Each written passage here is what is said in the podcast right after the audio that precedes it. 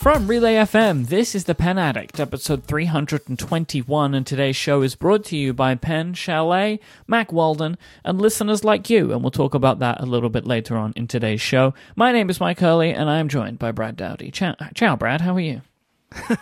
Chat ciao, Mike, well, how are you? Well, because I was weirdly going to say chowdy, right? Like chow Chowdy, and howdy dowdy. and dowdy, and, mm. and I tried to bail... Um, mm. And then my brain was just like, no, no, just half do what you said you were going to do. It was a, it was a okay. real time for me. Okay, okay. So, yeah, good job. Uh, I don't even have a comeback for that. It was terrible, but I'm a good job anyway. So, uh, being the professional that you are and the professional that I am, we want to talk about the professional question mark that Lamy is, our mm-hmm. good buddies over at Lamy. Mm-hmm. They have new inks, Mike, they're going to release to the world. And guess what color they don't have out of these ten new colors?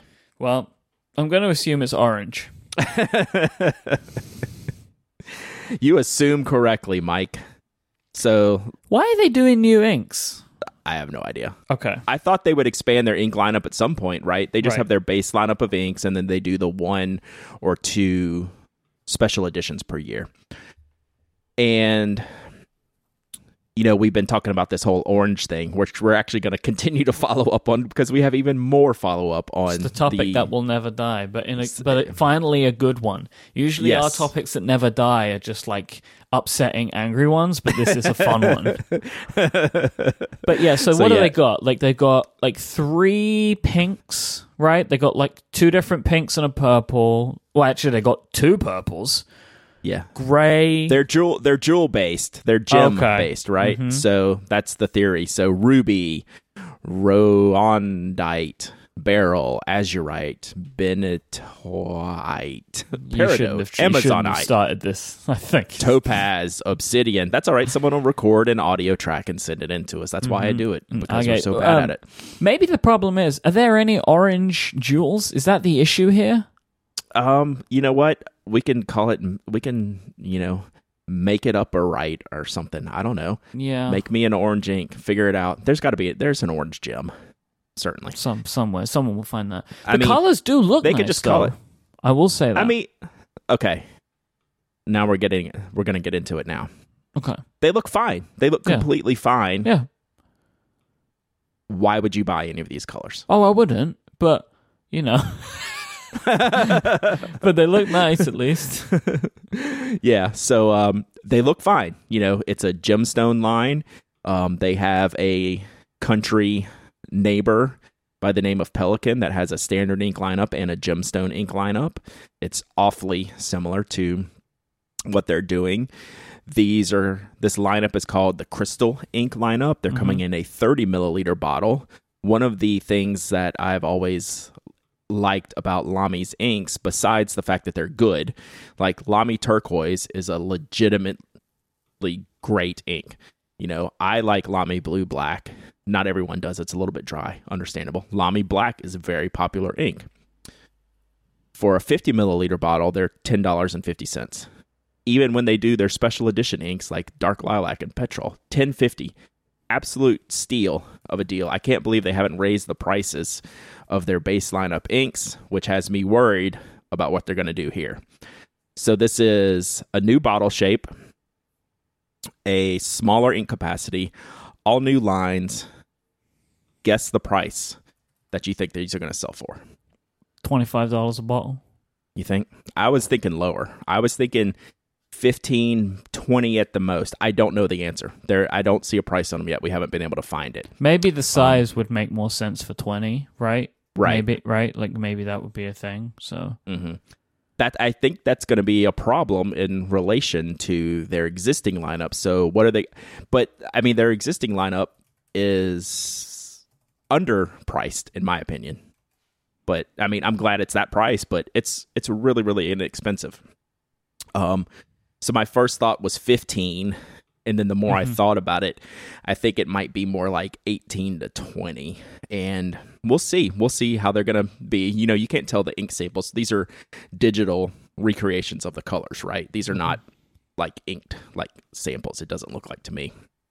So I don't know. It's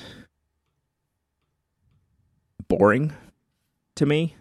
Here's here's the thing. Here's the thing. It's interesting right? to talk about to me, but I but, but this is I'm saying I'm coming from a personal level. I'm just uh-huh. saying that personally.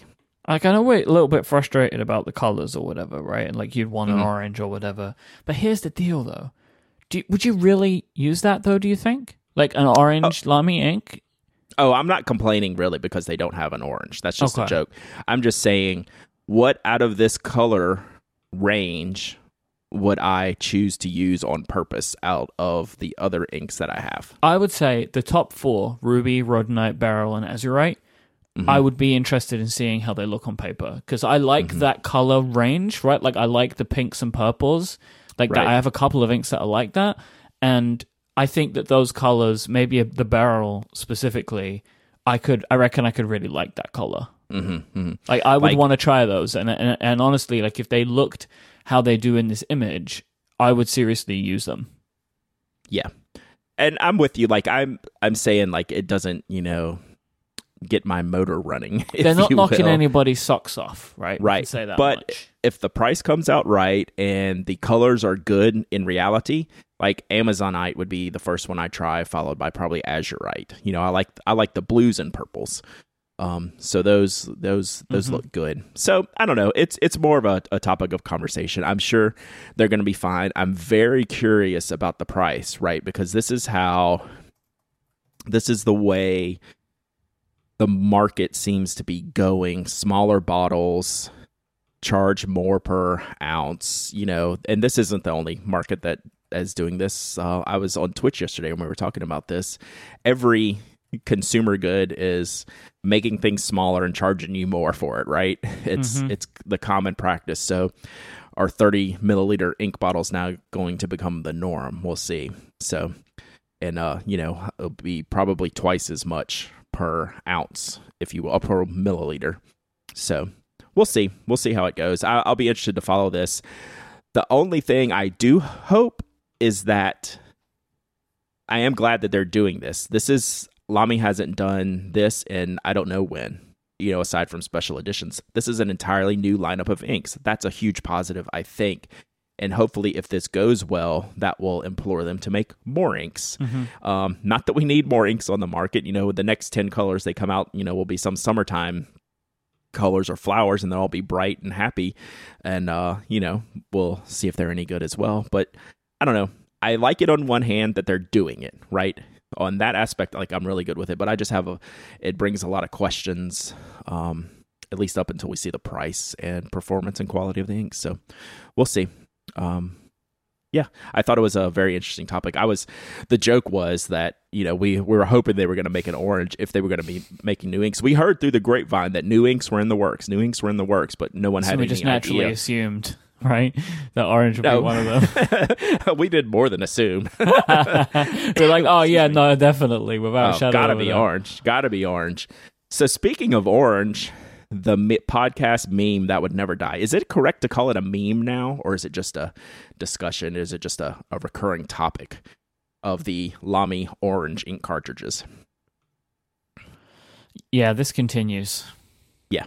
So two things happened this week. One, we actually think we might have found the real ten-pack getter because Ducati Steve on Twitter sent us a picture of his ten packs of the Lamy orange cartridges that he received from said store that did not fulfill your order, which I find completely hilarious that this continues to be a thing, right? Mm-hmm. So that was funny. That could be your order that did not get filled. Uh, it's highly likely that it is, since the uh, quantities match. I wonder, I mean, this hasn't been answered. Did Ducati Steve actually make that order? Right? Right. Yeah, because the way the email was posed to you, it was like they posed it as accidentally, right? Yeah. They didn't say we ran out inventory wise, like we did. We did a bad inventory number, accident. Which happens all the and time. And I forgot to we ask it by that. Accident. Like I, I yeah, should we'll have asked up. Steve that. Well, he'll follow up with us, so mm-hmm. uh, or we'll shoot him a tweet. But he's got nothing on our friend Diana of the Nib, Nib Section podcast. I can't even explain the laughter that took place in my household when I received the tweet with her discovery of one, two, three, four, five, six, seven. I think I'm going to go with eight boxes of twenty cartridges each, mm-hmm. uh, from with the promotional stamps on the outside of the boxes. So this looks like an old Lamy shipment where she received, or not, this isn't her. She found it uh, somewhere. I'm I'm not supposed to say where she got it from. And oh, y'all leave okay. Diana alone. Don't don't mm-hmm. go don't go bothering Diana for these cartridges. They're using them for something else. But this was basically a backstock discovery, right? Mm-hmm. And all of these boxes are stamped promotion on the outside. So that answers a lot of the questions, right? We had not for sale on all these boxes of orange ink cartridges. And we also found out that they're from two thousand eight. So these are ten years old, which makes sense when you see the amount of ink that's evaporated from the cartridges. So lots of answers were solved on this particular tweet, and I just loved it. I think we can put this to bed now, because we now have yes. the answer we didn't have, right? Which is, yes. where did these come from, right? So we right. now know this isn't a thing that Lamy's getting ready to do. It's a thing yep. that they did ten years ago. Mm-hmm. Which we had kind of sussed that out, but we were never, like, for sure. Yep. Um, but it's all, I think uh, we've come full circle now, uh, and the fact that they there's still this many of these things floating around, I think, is what amazes me the most, right? It's it's it wasn't like a one-off, like this store had a few extra packs and they were trying to sell. These things are popping up all over the world, um, from a promotional perspective, people finding them in back stocks and in all kinds of strange areas. But I... I love this post. This is like post of the year for me. Just seeing mm-hmm. that picture with the box full of boxes that say promotion with the orange ink. So good. I, that was the best. So thank you, Diana, for sending that. um, this has been just the most amazing topic. And I'm sure it won't be the last time we talk about it, Mike. Um, because one day, Mike, I'm sure Lamy is going to make an orange ink. Yeah, we'll see about that. We um, will. I wanted to get a little bit of follow-up, and on, I think it was on last week's episode, I spoke about the Peak Designs travel bag, the Kickstarter mm-hmm. campaign that they're doing for that. Um, well, my friend uh, Chase Reeves has gotten an early unit and has reviewed it on his bag review channel. Um, it is a fifty-minute video. uh, That's but- what he does. Every second of it is entertaining, because that is what Chase is good at. If you've never watched one of Chase's bag reviews, you are losing out in life. Like, he is incredibly entertaining. I love that guy, and it's brilliant. Um, he goes into a ton of detail about every millimeter of the bag. Um, and I still, like, so he, you know, one of the things he shares is, like, it is big. Like, it is a yeah. big bag. And that is the one thing that's making me hum and haw over it. But mm-hmm. everything else that he said about it has made me think I was right in wanting it. Um, mm-hmm. They are currently at two point six million dollars with thirty-six days left to go in their campaign. And they have now put uh, limits on the amounts that they have for each tier. And they, oh, wow. put an up, they, put, well, they put an update on this. And the reason is, these are the limits that they know they can ship in December. Mm-hmm. And if they max those limits out, they will add in more tiers of a later ship date. Gotcha. So gotcha. They are sticking to their December. They're very confident that they can do these for December. My expectation is they've begun production a while ago. Yeah. Because, you know, they knew I it mean, was going to be a success. They, they are someone that can afford to do that, which is great. That's yeah. the, the kind of that's the right way to handle a lot of Kickstarter launches. If you know ahead of time, you could, if you can get out in front of it a little bit, because you know you're going to be covered, it'll make it so much uh, so much nicer. And then I haven't watched this video yet, but the thing about Chase's videos is that's him in real life too. Yeah, like, yeah, yeah. This is yeah. this is not an act. That's at Chase. All. Chase Reeves is the is the guy you're seeing. Yep, which is why yep. they're so good, because they're real. It's him being him. Uh, his yep. videos are incredible. I've watched so many of them. And it's why I bought the Peak Design uh, camera bag, like the, the, the whatever they call it, the everyday. Yeah, it? yeah. So that's I would I'm way more interested in that than this bag. Like, I have zero percent interest in this bag, but at mm-hmm. the same time, I would watch what Peak does, because of how they do it and what they produce is really, really good. So I'm a huge Peak fan without owning a bag. I think this bag is probably going to be too much for me, but mm-hmm. I'm willing to try it out. Yeah, I already have a forty-five liter uh, mm-hmm. bag that I can travel with. I don't need, I think this one's thirty-five, which is really, really large as well. So, oh, it goes all the way up to like fifty. They have like a bunch. Oh, does it really? Yeah, yeah, yeah. Wow, okay. This thing is mega. Like, yeah, you you need to you need to watch it just to see how it expands, because that is fascinating on its own. Okay, like it gotcha. goes from thirty-five to fifty. Gotcha, gotcha. It's I didn't madness. That. Okay. It's, it is a really, it's a very interesting bag. Yeah, my forty-five Aeronaut can get me a week's worth of stuff in it. I don't, yeah, I'm good. mm-hmm. All right, today's show is brought to you in part by our friends at Pen Chalet. Pen Chalet have all of your favorite brands, all the companies that you like to own. They have their stuff, your Sailor, Kaweco, Pilot, Lamy, and so many more. They sell all authentic products, of course, because that's, why would they not? I mean, this is Pen Chalet we're talking about. This is a company mm-hmm. that offers a one hundred percent satisfaction guarantee. Pen Chalet has low prices on high-quality pens, but it's not just pens. They have everything, right? Whether you're looking for carrying cases or pen holders, whether you want refills or converters, they've got it all. They have great and reliable customer service, great deals, and they do free shipping on orders of over fifty dollars in the United States. They sell internationally as well, and they have great shipping rates for that too.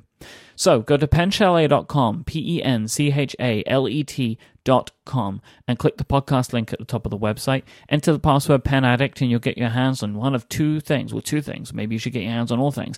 You'll get the code that you want to save ten percent on anything at Pen Chalet. So always go there, no matter what you want to do. Enter the password Pen Addict, and you'll get the current code that you can apply to any purchase at Pen Chalet. But you'll also get to see some special offers, including this week's special offer, which is the Pilot Vanishing Point in a selection of metallic colors at an incredible price that I can't tell you. It's pretty incredible. So I saw you mentioned uh, early on that you saw this deal and was fantastic. Mm-hmm. I don't have any of these colors. Like, I skipped this one, but mm-hmm. at that price point, it's pretty nuts. Mm-hmm. Um, they are... Uh, Pilot has, I don't know if they, they never positioned this as a special or limited offer, so it was kind of a standard item, but they're no longer continuing it. So these are going to go away at some point. It looks like the green one already has. There was a green one, and there was one other color, and a purple one. So those yeah, are we gone. We have a so. red, copper red, red, desert orange, and mountain blue are the colors available. Yep. And um, yeah, that's a really, really bunch of new amazing options. Price. Yeah, this is so. this is good. This is very, very good. I would recommend you go and check it out. Um, and you do that by going to pen chalet dot com, P E N C H A L E T dot com. Our thanks to Pen Chalet for their continued support of this show and all of us at Relay F M. There's also a, a wooden platinum thirty-seven seventy-six in there that I've never seen before. Blimey. If that is wood. It could be ebonite. I don't know what it is. You're ebonite. But it's like, but it's like half off. Mm-hmm. So, interesting. I have to read about that one. Hey, Brad. It's kind of cool looking. Let's yeah, give yeah, our yeah, listeners yeah, yeah. an update on the Kickstarter campaign. What's going on? Are we shipping those Tallulahs out? No, we're not. Oh, of course. yeah, so oh, no. let's let's make Brad lose hair this week somehow. Um, oh. It's, I think the first fifty have finally left the dock right this week, although I didn't get the... Sh- to, to me, this is to me, not to yeah. backers. Um. But I don't have the shipping confirmation yet. So every day we've had a talk with them, and we still don't have them leaving the house yet. So, I mean, they're like right there. They're finishing them up. If they're not already finished, you know, they're inspecting them and packing them. So soon, like, um, like it's driving me insane. Mm-hmm. You know, it's close enough. I did send out the backer surveys yet uh, yesterday or Monday, and okay. we already have like seventy-five percent of people's addresses filled in. So if you haven't seen that yet, check your email, check your spam folder. We need your shipping address to ship these, but it's close enough to where Anna's got the pen sets headed to me this week. The Tallulahs, I expect, are shipping this week. I don't. The thing I can't find out, they've never given me a good answer why they can't give me a good answer. That's what drives me personally crazy. So, you know what? Delays happen, but we're like already delayed. So, like, I'm done with delays. You keep telling me something that doesn't doesn't happen. So, anyway, we're we're pretty much there. It's it's really, really close, but I've been saying that for a couple weeks now. This is the story of my life. Uh, is if you've listened to the past couple of years of of this podcast, you'll hear me say how uh, how close yet so far we are with pretty much every product we make, right? So yeah. we, we're still looking at we're still looking at hitting an August ship date. You know, uh, depends on how many we get at once to get everything out to everyone. But we'll let you know as soon as we do. And man, I hope it's next week we can start shipping these out, but you never know. But we're right there, about to cross that finish line. Okay. Should we talk so, about Relay F M membership? We should, because um, I'm getting anxious to release our episode, Myke. Mm-hmm. I'm very anxious. All right, so we'll talk about that in a second. But first off, here's some of the deets. We talk about membership once a year, which is during the time of kind of like late August to mid-September, because that is the celebration of Relay F M's birthday. We turn four years old on the eighteenth. Um, Happy birthday, mate. Thank you so much. So, Relay F M membership. They start at five dollars a month. If you become a member of Relay F M, you get access to a bunch of members-only content, including a monthly behind-the-scenes newsletter, five K desktop wallpapers of Relay F M show artwork, and a monthly Relay F M host crossover show where Stephen Hackett brings together two Relay F M hosts that typically are not on the same show and talk to them about something. And you also get access to a feed full of bonus episodes of Relay F M shows throughout August and September. So what this means is there are a bunch of Relay F M shows put on specials that are typically different to the type of show that they do. There are a bunch of crossovers between hosts of different shows, and they put on something you can only get if you're a Relay F M member. Um, the uh, Pen Addict members bonus show this year publishes on August the twenty-fourth. It is three hours long. Now, here is the thing. We were struggling to come up with something for this year. We wanted to do something different. And then Jeff Brookwicki came up with an idea. Here is the idea. I buy a Lego set. Brad has the instructions. Brad has to help me, instruct me, on how to build the Lego set. That is it. What you will hear is the unedited audio of us putting together the London Lego architectural set. So it's a little, uh, it's a little kind of landmarks of London set. Um, I also had a microphone that is angled to pick up the sounds of the Lego, which is good for A S M R if that's your deal. And you get to hear the the trials and tribulations of what it takes for somebody to guide somebody else through building a Lego set. It is weird and wonderful. You can maybe build along with us or just put it on and listen to us laugh and shout at each other for three hours. So that's available to you along with many other bonuses, including all of the bonuses that have happened across many years. Um, so if you sign up now, you get access to every bonus of every show across multiple years. So you can show your support for this show by going to relay.fm slash penaddict, and there's buttons right there to sign up. Or if you'd like to learn more or support other shows or every show, you can go to relay.fm slash membership. No matter what show you give money to, you still get all of the bonuses for everything. Now, here's an important note. We changed the U R L this year of the feed. Um, and if you're an active member, you will have gotten an email about that. So there's a new feed to subscribe to to get these bonuses. If you've previously canceled your membership, you will need to sign up again to get access to the new feed. So uh, it's as simple as that. If you have any problems, just get in touch. So yeah, go to relay.fm slash membership, find out more, and become a Relay F M member. If you are a member or become a member during this period of time, I just want you to know that we cannot thank you enough for that. Um, obviously, we are advertising supported as a network, but the membership money really helps us know that no matter what happens, we have some money coming in for the work that we do, which is really important because mm-hmm. many of us, including me and, me and Brad, are significant. Well, I am completely supported by podcasting. Brad is significantly re- supported mm-hmm. by the show here. So uh, anything that you do to to give us money here always really helps. So thank you so much for your uh, for your support. Yeah, so thank y'all very much. I'm anxious for this to come out. Like I, when we teased it earlier, we said this is either the best idea we've ever had or the worst idea we yep. ever had. And it's we'll probably get responses uh, in both camps, right? Because I think, honestly, it oscillates between them during the episode at multiple times. Oh, so, yeah, you know, for sure, for but sure. I think that this so, is really weird. I mean, and that's kind of what I like about these bonuses, that they are mm-hmm. weird and wonderful. And I think that's the fun of it. Um, everyone tries to do something that's a little bit out of the norm. So mm-hmm. it's kind of, you're not missing out, but like if you can't afford it or you don't want to pay, you're not like missing a regular episode of the show, right? Right. That's why we do these, these weird things. They're extras. Yeah, so in the past, I've done we've done two uh, music-related episodes because I'm yep. a big music fan. Um, I think last year's was probably my favorite thing I've ever created. It was really um, good. So we spoke about Joy Division. Yeah, we'll have to share that one. One of these years, we'll set it free to the world, or I'll just do it behind your back.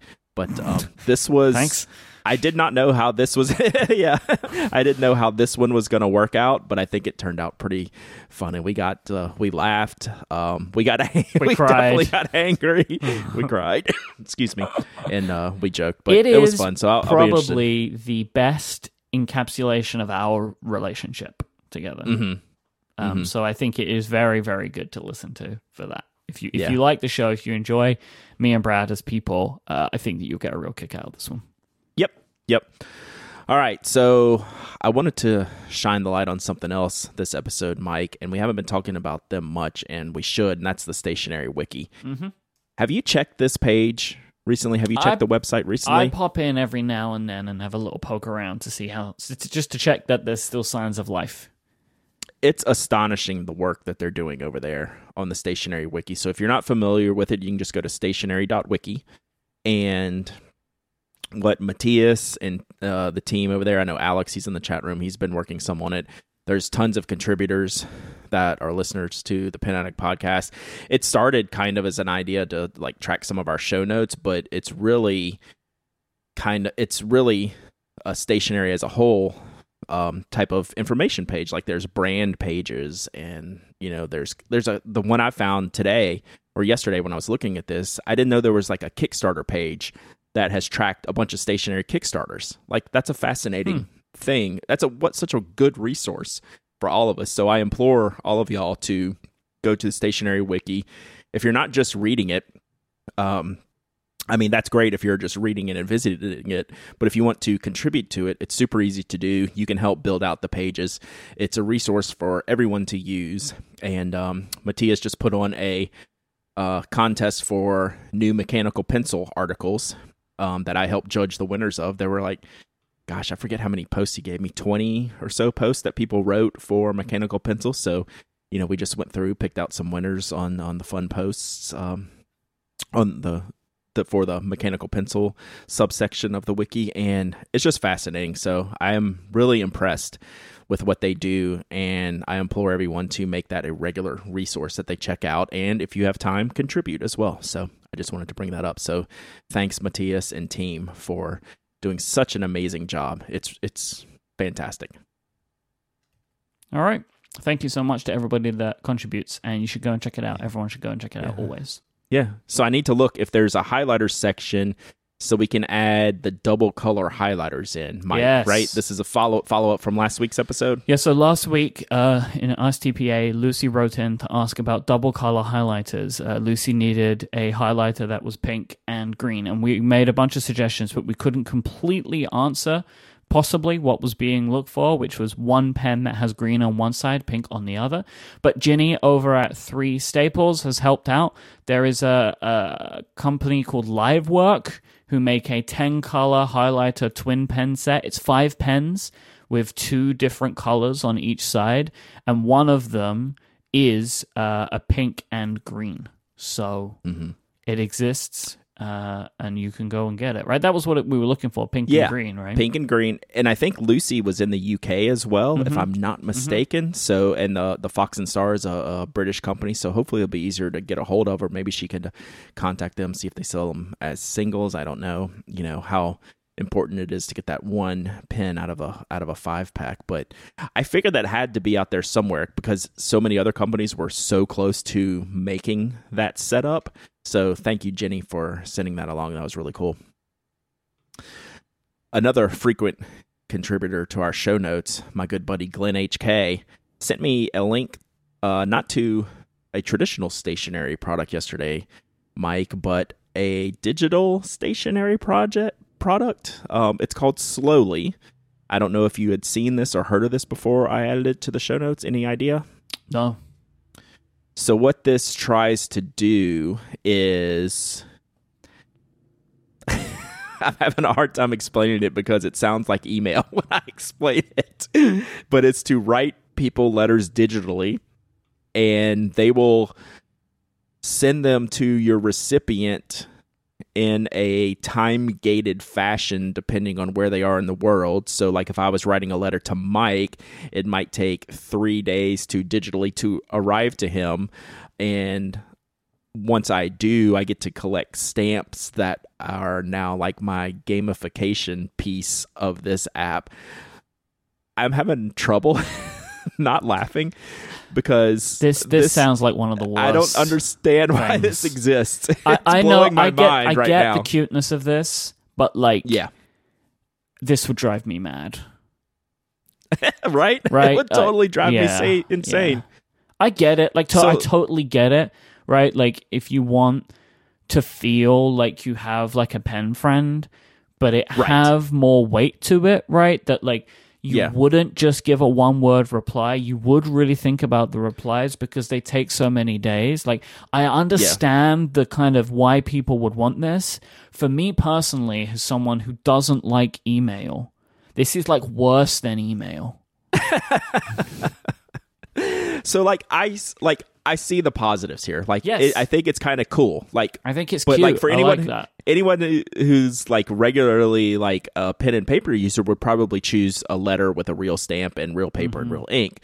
But this could be just kind of a fun thing you do with a friend, kind of like like your little in joke or secret conversation that you have, but as a platform for like letter writing and communicating around the world. I don't know. I guess if it picks you up with strangers, you know, maybe it could be interesting or a nice way to find a pen opposite friend. Of interesting. Yes. Yeah. And true. Then maybe maybe it could lead you to writing real letters, right? Mm-hmm. You know, maybe it's maybe it's a gateway. So I don't know. I just had like I was really had a hard time wrapping my head around what they were trying to do here. It's like I get it at one one hand. Like, it's cool and cute, and it's part of the collection, and you find people all over the world to write to, but it's soon, it's just so easily replaced by text and email. It's like, why would you do it? I don't know. It's, uh, I think it's going to be like, it's one of those things that'll be hot for a minute and then just, you know, die in a poof of smoke, mm-hmm. I guess. But hopefully it leads people to writing real letters uh, in their spare time. I think that would be kind of a cool outcome for this. So anyway, I found that interesting and wanted to share that.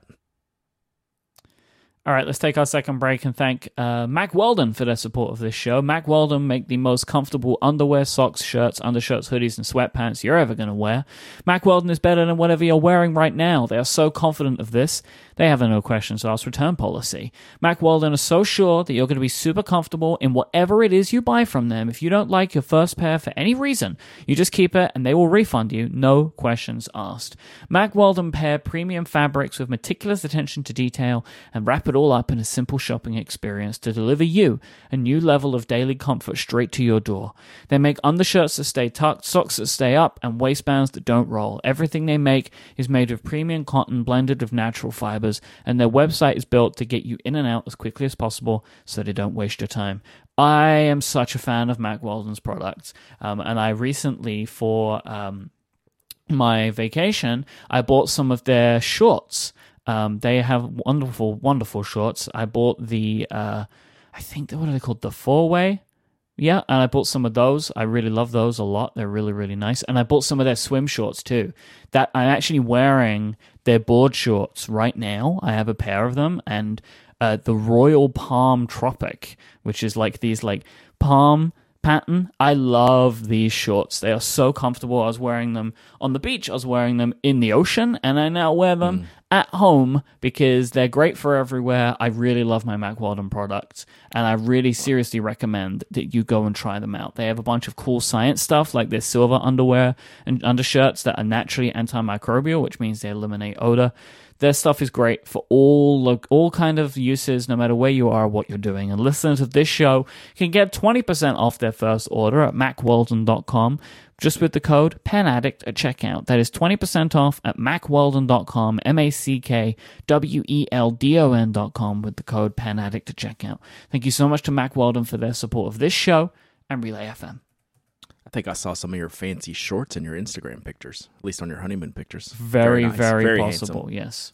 Mm-hmm. I very much noticed them. Mm-hmm. All right, we got a bunch of Ask T P A. I think I actually even cut this short this week. Um, when we were putting these together, you put a bunch in here. I had a few others to add, and I think there were still some extra ones. So we got some good ones this week, and this first one's from Todd.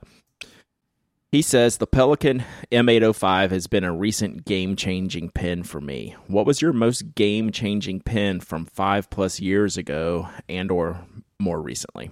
So do you have something like back in the day that kind of clicked or made you think differently about fountain pens? Yeah, man. Pilot Prera. That's more than five yeah. years, right? I have to go back yeah. more than five years for that. But the Pilot Prera was like a real game changer for me. Like, I'd used like Lamy mm. Safaris and stuff like that, but to my memory, it was my first Japanese fountain pen, and it was super mm. cheap and really amazing. Like, I was super, super excited about it. It really made a big change for me, a big difference to the way that I think about this stuff.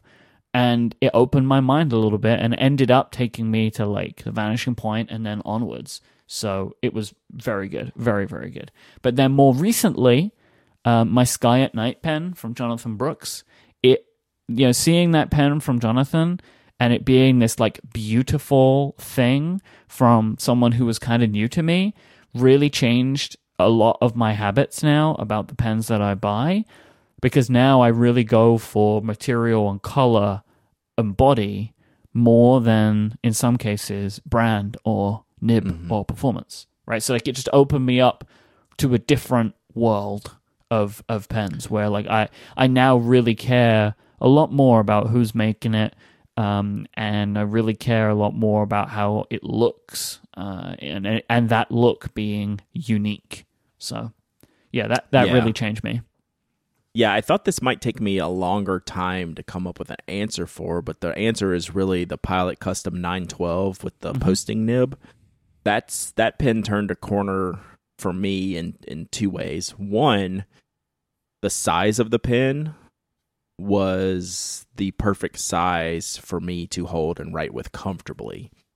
You know, I've been in the past, I'd used smaller pens, you know, not small pens. Like the Prera is a small pen, right? But it's considered a full size pen, like when you post it, and it's great, but it's a smaller pen. You know, the Pelikan M two oh fives, that's a smaller pen.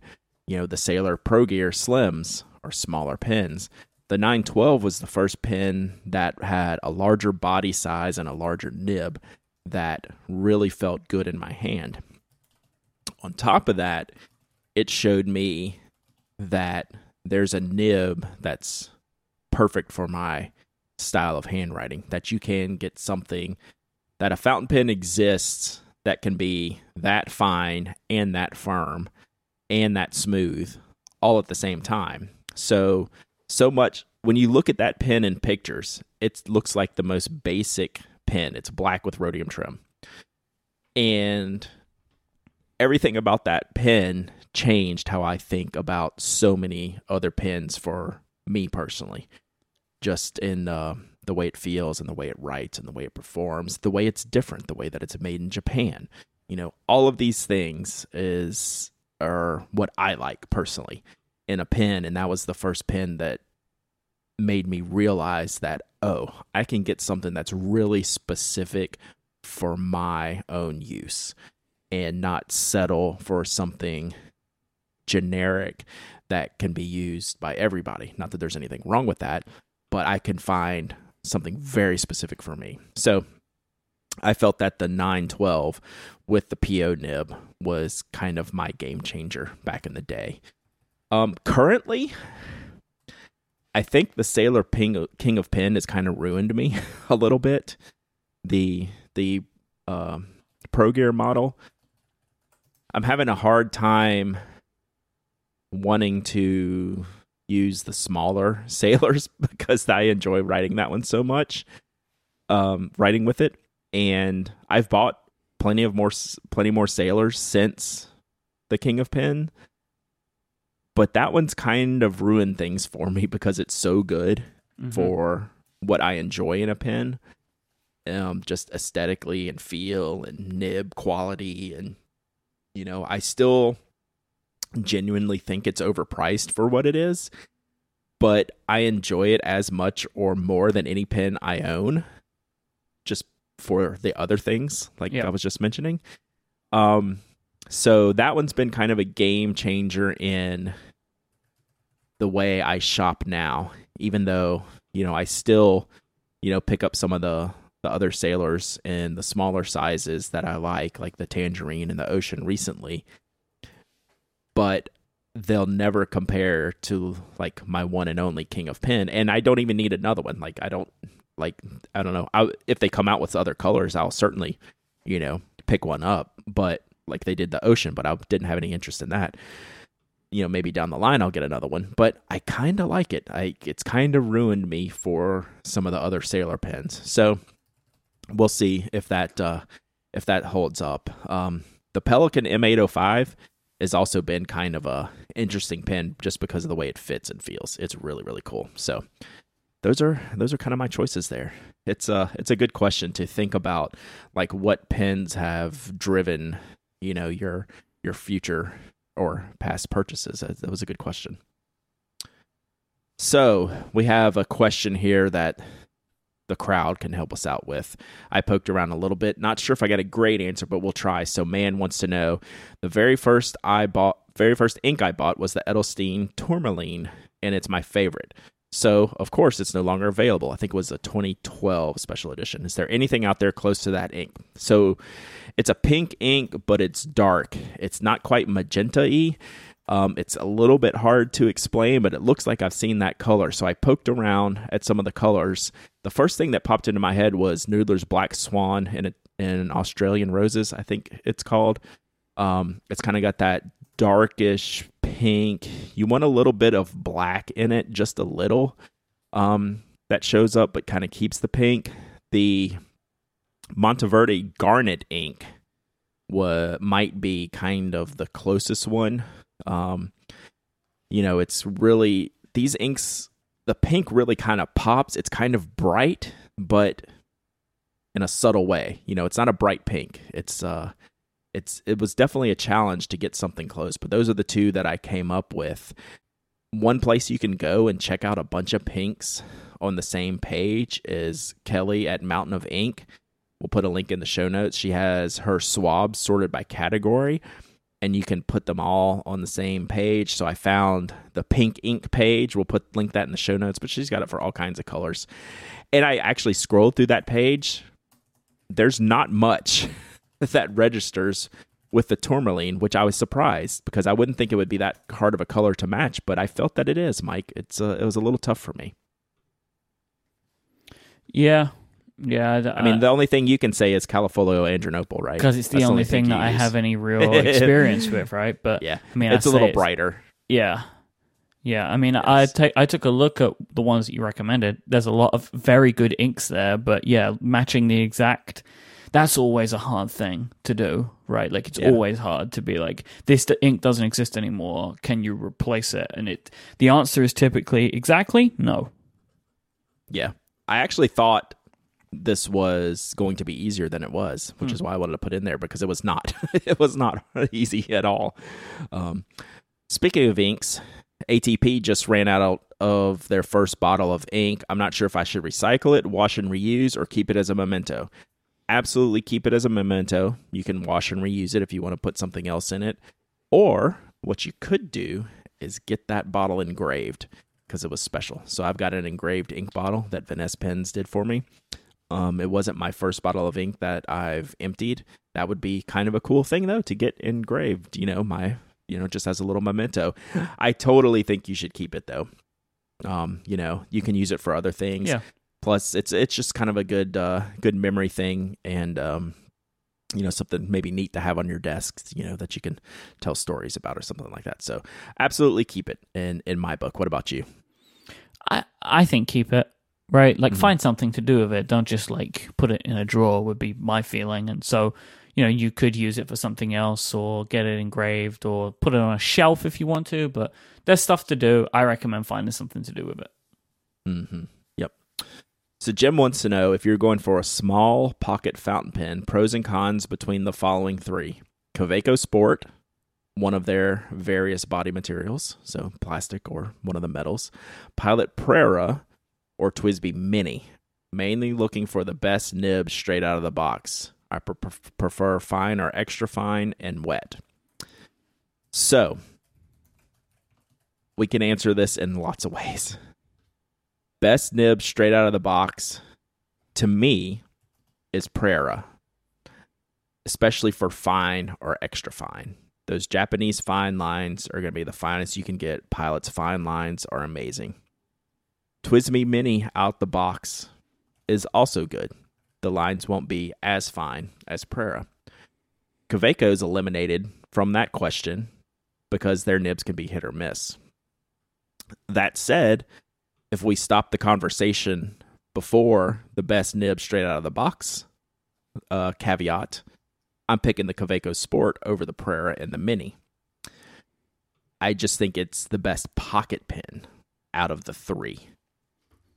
Um, the way the cap sits on the pen, it makes it smaller, more compact.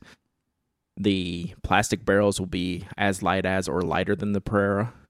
The metal barrels will obviously be heavy, if that's something you want to look into. The kicker is, though, they don't have the best nib straight out of the box. So that's kind of a hard question to answer. If I'm taking everything you put in here, best nib straight out of the box and fine or extra fine, out of Kaweco, Sports, Pilot Preras, or T W S B I Minis, I'm picking the Pilot Prera out of the three. It's a pen I actually really enjoy writing with. It's very small, very lightweight.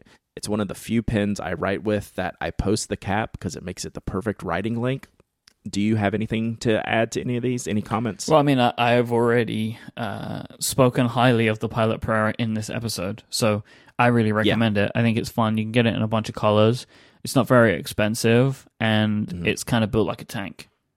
Yeah, if you're going to get down to the fine or extra fine range, that nib is top-notch. It's yeah. really, and really of course, great, so. If you want to go fine or extra fine, you should be going Japanese anyway, right? Yep.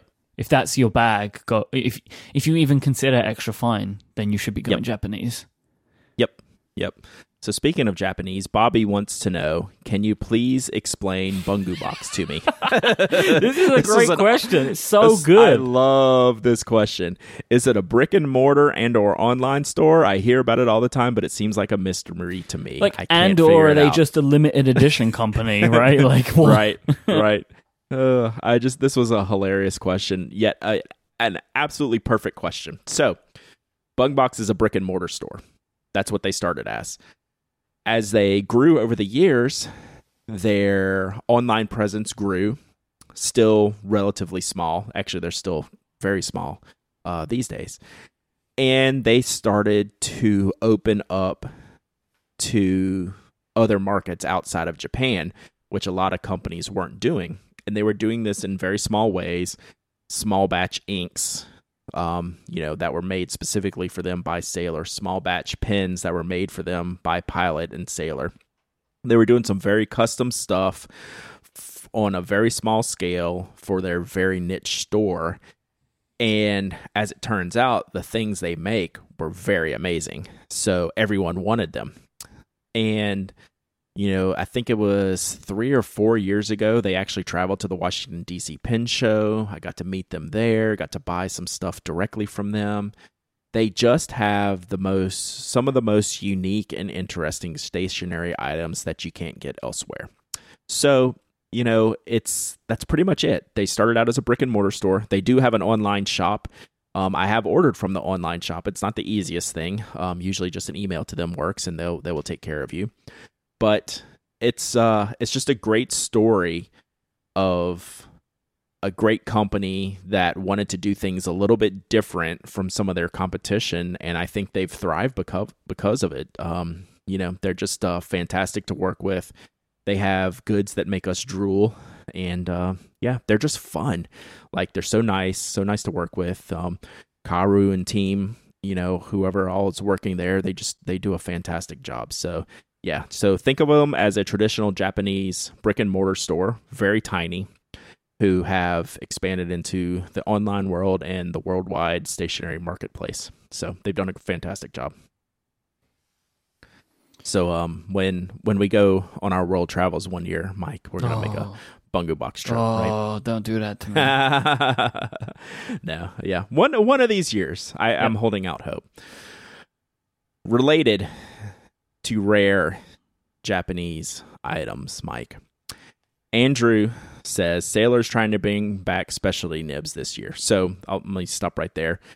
Last year, I think, I don't think it was early this year. I think it was at some point last year. All the big fancy Sailor nibs, they essentially ran out of stock. They were back ordered to infinity and beyond. So they put a hold on all new orders of, I've linked to you that page where they have, you know, like a dozen of these wild specialty specialty nibs like King Eagle and Cross Concord and, you know, layered stacked nibs, very, very expensive items. And um, they got real popular, and their back order became too much to over- overcome. So Andrew says they're trying to bring them back this year, which I haven't heard yet, but I trust Andrew. In light of the price, in their in light of their pricing of inks, do you expect them to take this as, as an opportunity to raise prices? Not just yes, but hell yes. Why wouldn't they? I mean, these are premium items that have a waiting list, essentially. I don't see anything in Sailor's mantra that says we're not going to get every last dollar out of these nibs that we can.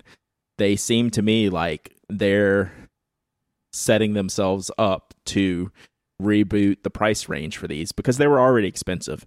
There's only X amount of expensive they can go. I mean, at some point, they're too expensive. I don't see any reason why they don't raise the prices.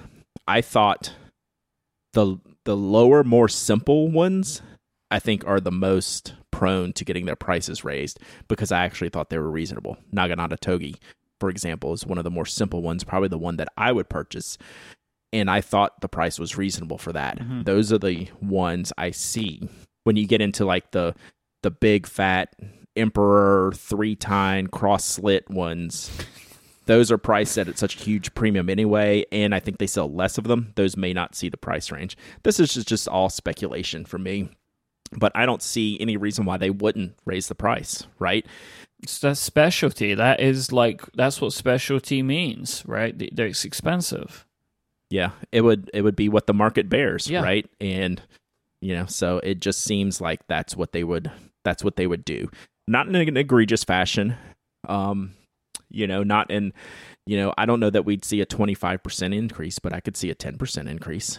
And that wouldn't, uh, that wouldn't, you know, especially on the lower end, because there, even within the specialty nibs, there's a range of prices, right? So like the low end where I would shop, because I don't need one of the big wide nibs, you know, I felt those were fairly priced for what they were. And there's probably room to raise the price on those, unfortunately. So it is what it is. And, uh, I don't see why they wouldn't. Like, if they have that much demand and they can get it, I mean, that's kind of what businesses do, right? Mm-hmm. So, all right, Andrew's going to wrap us up in a fight here because we fought about this bef- before for the best filling system. Andrew wants to know what the worst filling system is, modern and vintage. I submit for consideration the con- captured converter. It has none of the advantages of the converter with less capacity than a piston. Looking at you, Visconti. So do you have a least or worst filling system? Um, there are a couple of... I'm looking at what a captured converter is because I don't even know what that is. What is a captured converter? I think it's just a fixed type converter. I could be wrong. Where okay. you're essentially... It's essentially stuck in place, if you will. Right, right. So the ones where... Okay, yeah, I understand that. Is that what the Which Riello not, has? Uh, no, that's a piston on the Riello. Oh. Hmm.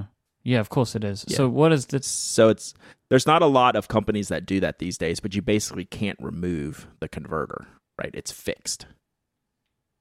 Yeah. Okay. I don't really, I don't really understand that one, but never mind.